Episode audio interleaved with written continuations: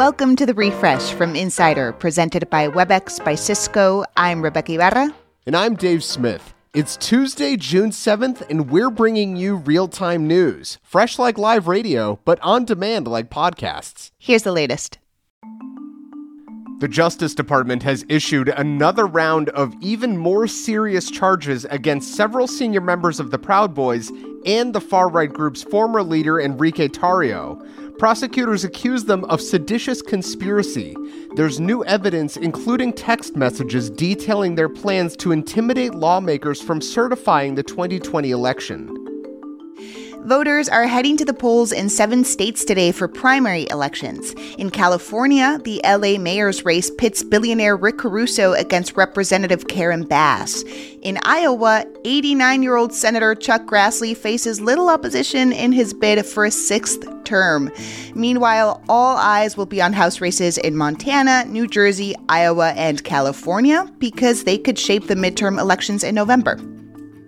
Europe is basically telling Apple to zap its Lightning port.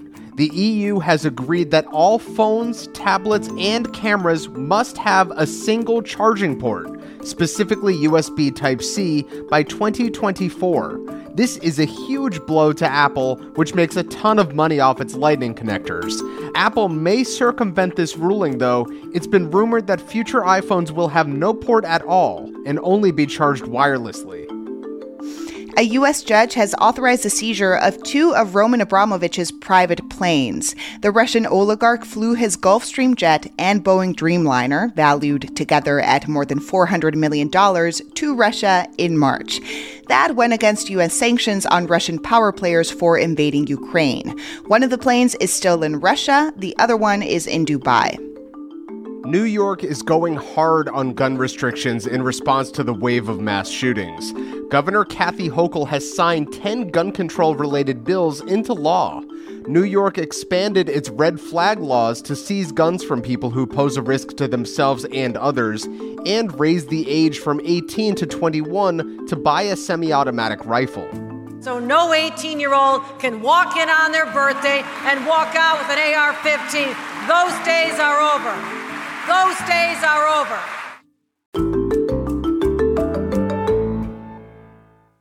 Be sure to leave a rating and review for the refresh wherever you listen to podcasts. It helps others discover the show. Coming up, we talk to Rebecca Knight about Slack splaining and why work messaging apps are both a blessing and a curse. The changing world of hybrid work offers new possibilities. WebEx enables them with an open platform and many integrated partners like Notion, Uniphore, and SalesLoft. Powerful partnerships power hybrid work. Visit apphub.webex.com.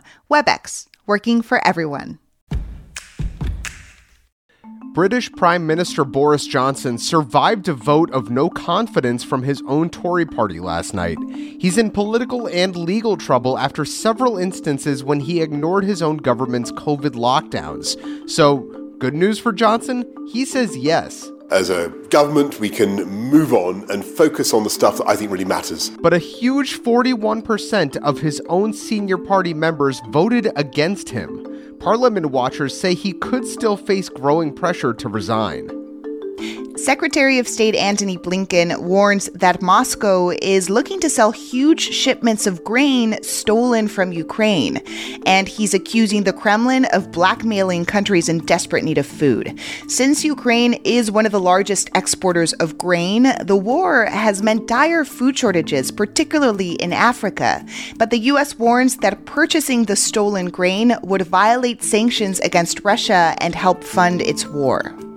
Gun reform activists have planned a week of action to put pressure on Congress. Students Demand Action held a rally on Capitol Hill yesterday afternoon. Senator Bob Menendez of New Jersey spoke.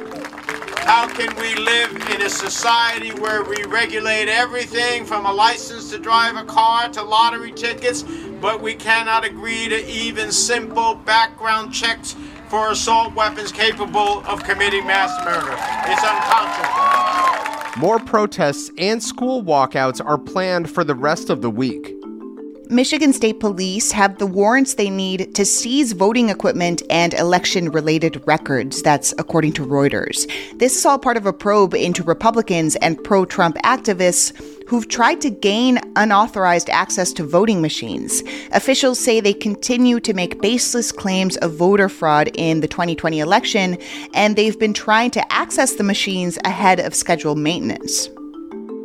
A federal judge in Oklahoma has ruled the state's lethal injection method is not cruel and unusual punishment. Nearly 30 lawyers for death row inmates tried to prove the first shot that's meant to reduce the pain of the second and third is not effective enough.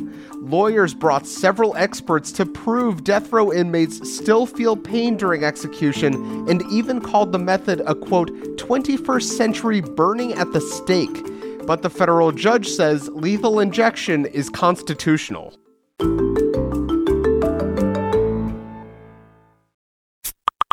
You know that sound if you use Slack. It probably haunts your dreams. Work messaging apps like Slack can get exhausting, and Insider's Rebecca Knight says that's because we feel the need to overcompensate when chatting with coworkers virtually. She calls this Slack splaining, and she's here to talk about it. Thanks so much for joining us, Rebecca. Dave, always a pleasure, but I take issue with that.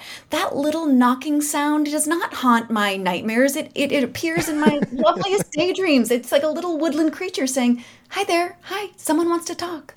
It's like a little hug from a coworker being like, hey, or a little a little nudge. Yeah. So first, Rebecca, can you explain to our listeners what Slack splaining is and if you use it?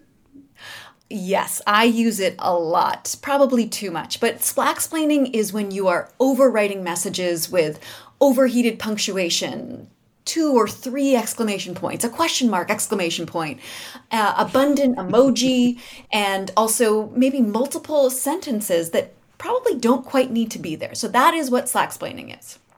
And so, why do we feel the need to slacksplain though? So the reason we're doing this is because we're not in person.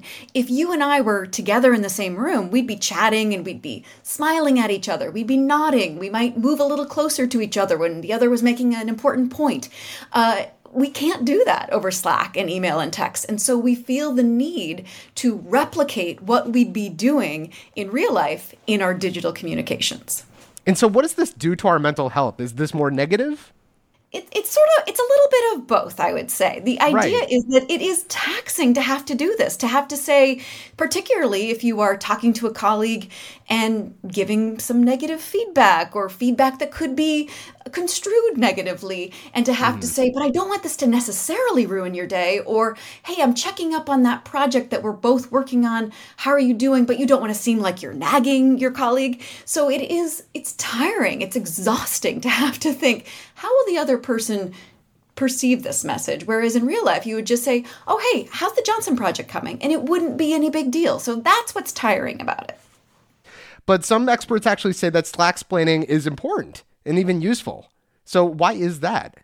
Exactly. For for exactly the reasons that you pinpointed is that it is showing another level of care and empathy and wanting to make sure that the other person knows you care about them and that you you are trying to make sure you're coming across in the way you want to come across. I myself favor the little winky face guy because I too am a little sarcastic and direct. And so I want to make sure that, oh, but we're both in on this joke together. We, we know what we're talking about here. And so that the, the, the fact that I do that and you do that and so many other people do it too, it is showing that we are having empathy for our message. We're being mindful, we're being sensitive about how it's coming across. So, Rebecca, the bottom line here how do we effectively use Slack without getting burnt out with all of this? Like, how do we win Slack? So I think that the experts we talked to, they talked about the sweet spot of communicating over Slack and email. And so they say that's at the intersection of empathy and authenticity. So being considerate to your team members, trying to think about their feelings of how your message is going to come across, while also staying mostly true to yourself. Because if you lean too far in either direction, you are going to increase your risk of burnout and exhaustion and disengagement for yourself, but also for your team. Rebecca, it is always a pleasure. So much fun. Exclamation point, exclamation point. Smiley face. I love it. Rebecca Knight is a senior correspondent at Insider covering careers in the workplace. Make sure to follow The Refresh from Insider on Apple Podcasts, Spotify, or wherever you listen to podcasts. And please leave a rating and review, it helps other people discover the show. You can also just tell your smart speaker to play the Refresh from Insider podcast. I'm Dave Smith. And I'm Rebecca Ibarra. Talk to you soon.